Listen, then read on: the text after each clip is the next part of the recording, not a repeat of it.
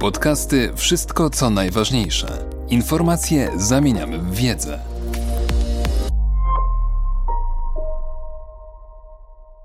Profesor Mike Rosenberg. Media wobec politycznej nawałnicy. Ostatnie lata to czas postępu, ale także nowych wyzwań, na które potrzebujemy rzetelnej odpowiedzi. Udzielić mogą jej jedynie bezstronne i wartościowe media, gotowe do wyjaśnienia skomplikowanych czasów. W ciągu ostatnich 30 lat globalna gospodarka powiększyła się mniej więcej 15 razy. Kiedy pewnego dnia ludzie będą spisywać historię świata i dojdą do czasów współczesnych, nie będą skupiać się na polityce czy Donaldzie Trumpie. Skoncentrują się na setkach milionów ludzi na całym świecie, którzy w ostatnich latach wydostali się z ubóstwa. Skupią się na największej ekspansji gospodarczej, jaką świat kiedykolwiek widział i jakiej doskonałym przykładem jest Polska, kraj, który w ciągu 30 lat transformacji zwiększył PKB per capita z nieco ponad 11 tysięcy dolarów amerykańskich do blisko 28 tysięcy dolarów amerykańskich. W ciągu tych 30 lat oczekiwana długość życia Polaków wzrosła z 70 do 80 lat. W 1989 roku krajem przypominającym dzisiejszą Polskę pod względem średniej długości życia i PKB per capita była Japonia. Z kolei krajem, który teraz jest na poziomie, na którym była Polska, są na przykład Filipiny. W ciągu 30 lat Polska rozwinęła się z poziomu Filipin do poziomu Japonii. Imponujące. Mimo tego niesamowitego postępu nie możemy zapominać o pojęciu, które doskonale opisuje dzisiejszy świat o dualizmie. Tam, gdzie pojawiają się sukcesy, spotykamy też nowe, trudne wyzwania, konflikty, zmiany klimatu, zanieczyszczenie powietrza, zanieczyszczenie wody, złożoność geopolitycznej rywalizacji państw, nierówności dochodowe. Aby lepiej zrozumieć stojące przed nami wyzwanie, można przywołać film Gniew Oceanu z angielskiego Perfect Storm, przypis redakcji. To obraz oparty na prawdziwej historii. W październiku 1991 roku w wybrzeże Nowej Anglii uderzył sztorm doskonały, powstały z połączenia trzech zjawisk meteorologicznych: huraganu Grace, nowo rozwijającego się sztormu i frontu atmosferycznego z nad obszaru Wielkich Jezior. Połączona energia sił natury odrodziła umierający huragan, tworząc de facto nowy. Podobnie jak owe zjawiska, dzisiejsze wyzwania, przed którymi stoi świat, przybierają formę burzy, która uderza w nas wszystkich i wzmaga globalny huragan. Pierwsza burza, z którą musimy się zmierzyć, to burza cyfrowa. Znamy ją już dosyć dobrze. Od lat uderza w różne branże medialne: prasę, radio, telewizję, książki, czasopisma, film. Druga to burza polityczna. Polaryzacja, wojna między różnymi ludźmi w różnych częściach świata, dystans polityczny, dyskusje o tym, co znaczy społeczeństwo obywatelskie, kto tak naprawdę powinien być obywatelem, oto fundamentalne zagadnienia i pytania naszych czasów. Co gorsza, media nie są jedynie ofiarami cyfrowej i politycznej burzy. Podobnie jak w przypadku sztormu doskonałego, samego napędzają, sprawiają, że konflikt się na nowo odradza. Cyfrowa burza wpływa na biznes medialny. Dzięki nowej kamerze Sony Alpha A7S każdy z nas może tworzyć wysokiej jakości materiał, równie dobry jak te, które generowane są przez profesjonalne kamery filmowe, warte kilkadziesiąt razy więcej. Cyfryzacja obniżyła koszt produkcji wysokiej jakości treści. Jesteśmy w stanie produkować lepszy lub gorszy materiał, wykorzystując jedynie telefon. Tymczasem konkurencja w produkcji i dystrybucji wysokiej jakości treści staje się coraz bardziej zażarta. Cyfryzacja umożliwiła firmom takim jak Netflix tworzenie takiej treści, jakiej oczekuje konsument i w dodatku za rozsądną cenę. Jest to fundamentalna zmiana w sposobie dystrybucji i konsumpcji rozrywki. Informacja to wszystko, co jest potrzebne, aby przygotować wysokiej jakości produkt. Oto nowa ropa, która determinuje światowy biznes medialny. Posiadając wystarczająco dużo danych o ludziach, o tym, co lubią, czego nie lubią, co oglądają i konsumują, można przygotować spersonalizowaną ofertę. Indywidualne, wysokiej jakości treści zapewniające osobistą rozrywkę. Im więcej korporacja o tobie wie, tym lepsze produkty może ci dostarczyć.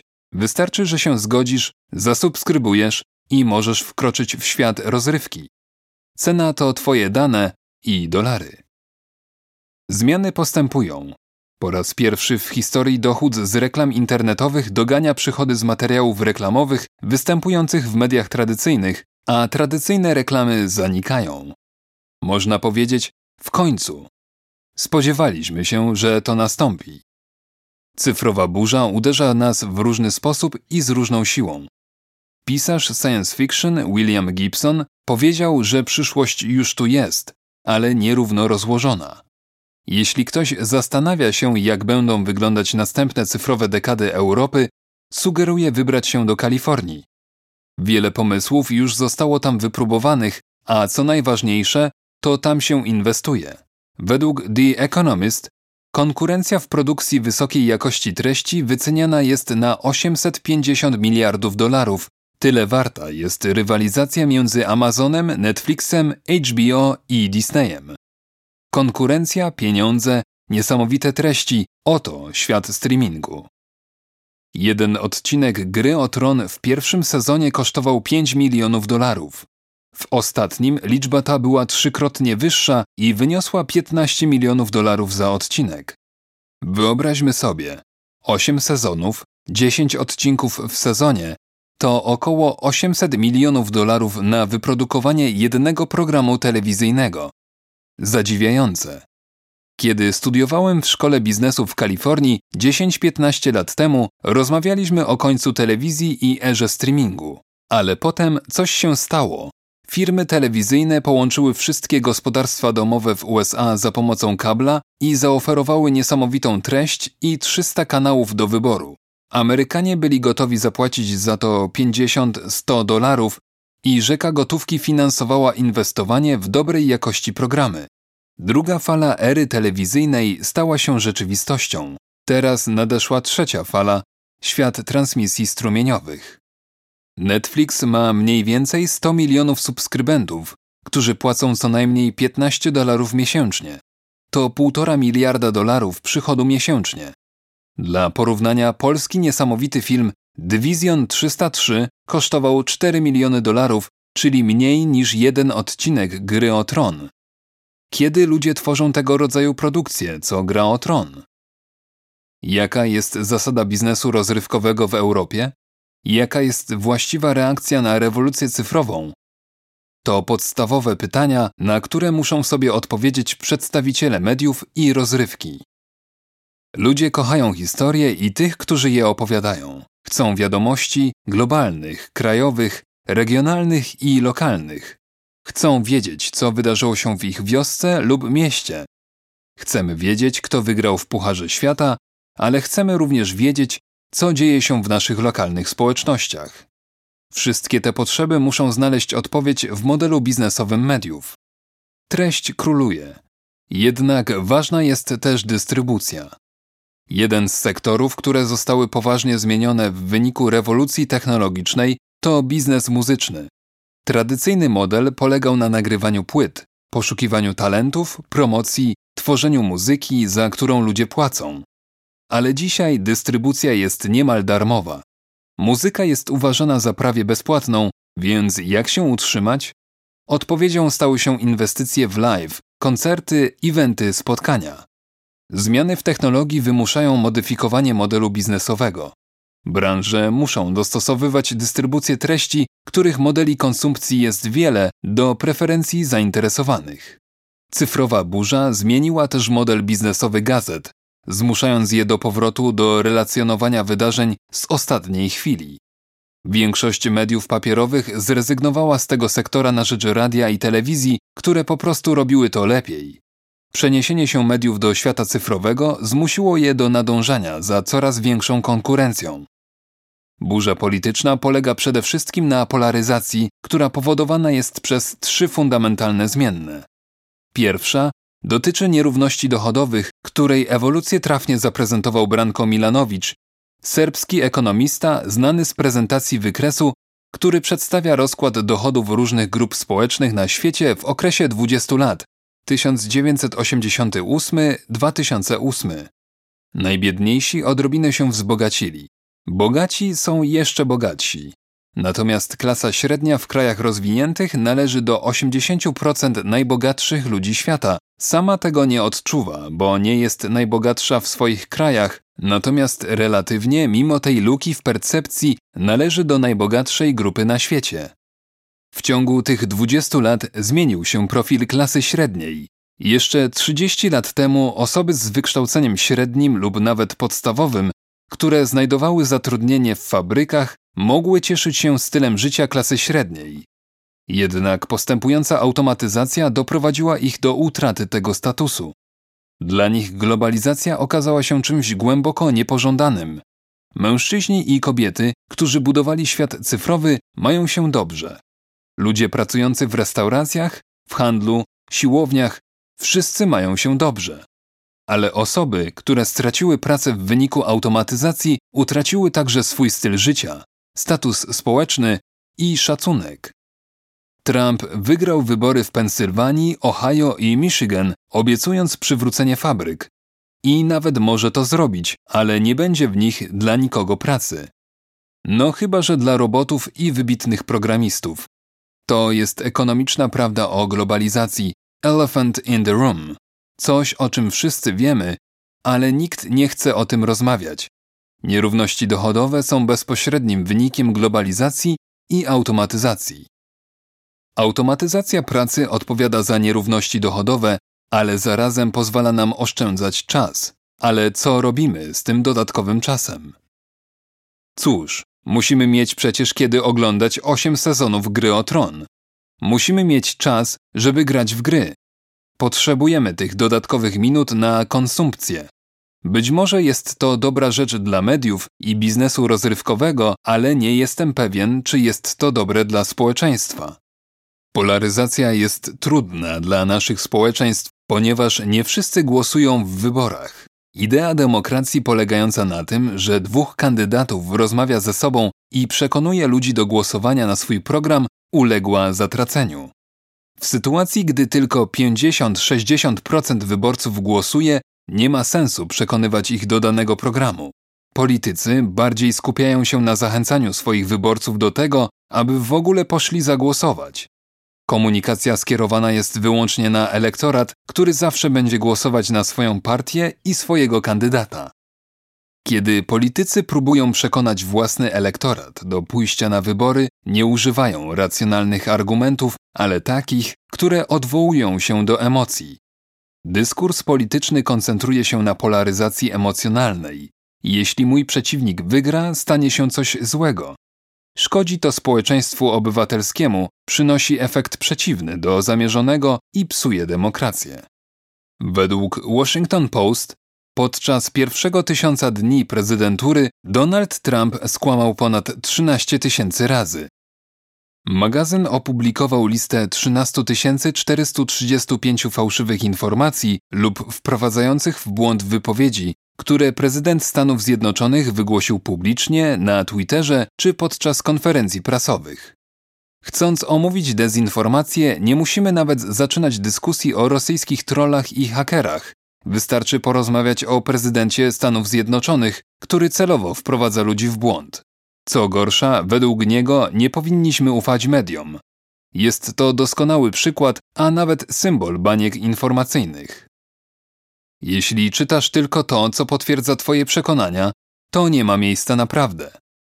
Według badań psychologicznych, jeśli została nam udowodniona nieprawda, nie przyznamy się do błędu, ale raczej oskarżymy adwersarza, zarzucając mu nieszczere intencje. To część globalnego trendu, który wpływa również na biznes. Specjaliści od marketingu mogą zebrać wystarczającą ilość informacji, aby opracować model potrzeb swoich klientów a następnie zaoferować im produkt. Jak poradzić sobie z burzą? Strategia poczekaj i zobacz.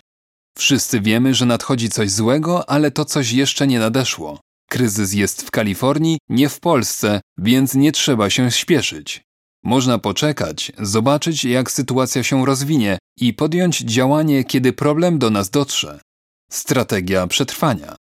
Skoro nadchodzi burza, nieracjonalne jest nieprzygotowywanie się na nią. A więc zasłaniamy okna, zabezpieczamy dom, kupujemy zapasy. Przygotowujemy się, a następnie czekamy, aż burza przejdzie. Strategia chwili. Burza nadchodzi i niewiele możemy zrobić. Zmokniemy i zobaczymy, co będzie dalej. Możemy zauważyć, że burza składa się z dwóch faz. Nie mamy wystarczająco zasobów, aby poradzić sobie z obiema, więc staramy się równoważyć strategię, w ramach której przygotowujemy się przede wszystkim na jedną z nich. Na koniec pozostaje uciekać. Disney od lat preferuje strategię poczekaj i zobacz. Dotąd firma dokonywała niewielkich inwestycji w cyfrowy wymiar działalności. Nadal zdecydowaną większość dochodów Disney czerpie z telewizji kablowej, parków rozrywki i sprzedaży tradycyjnej. Oczywiście mamy także nową ofertę Disney Plus z nowym programem telewizyjnym Star Wars. Za jedyne 7 dolarów miesięcznie użytkownicy mogą uzyskać dostęp do całej biblioteki produkcji Disneya. W pierwszy weekend z oferty skorzystało 10 milionów osób. Aby biznes miał szansę przetrwać, potrzeba jednak 150 milionów. Przykładem strategii przetrwania jest księgarnia Burns Noble w USA. Było to jedno z kultowych miejsc w Nowym Jorku, zamknięte od 2014 roku. Mimo strat, sieć księgarni nadal się utrzymuje. Zmiana modelu biznesowego na cyfrowy przyniosła dochody niezbędne do utrzymania setek oddziałów w całym kraju. Zgodnie z filozofią tej firmy, książki będą zawsze, księgarnia będzie trwać bez względu na zewnętrzne okoliczności. Przykład strategii chwili to New York Times. Magazyn zlecił badanie 10 lat temu, szukając odpowiedzi, co zrobić z rewolucją cyfrową w odniesieniu do modelu biznesowego. Raport przedostał się do sfery publicznej, co zmusiło New York Timesa do zrobienia tego, co właściwie sugerowano w badaniu stać się pierwszą cyfrową gazetą. Magazyn przeszedł rewolucję, która całkowicie zmieniła sposób działania redakcji, w tym to, jak dziennikarze zaczęli sprawdzać fakty. W Stanach Zjednoczonych biznes prasowy został zabity przez rewolucję cyfrową.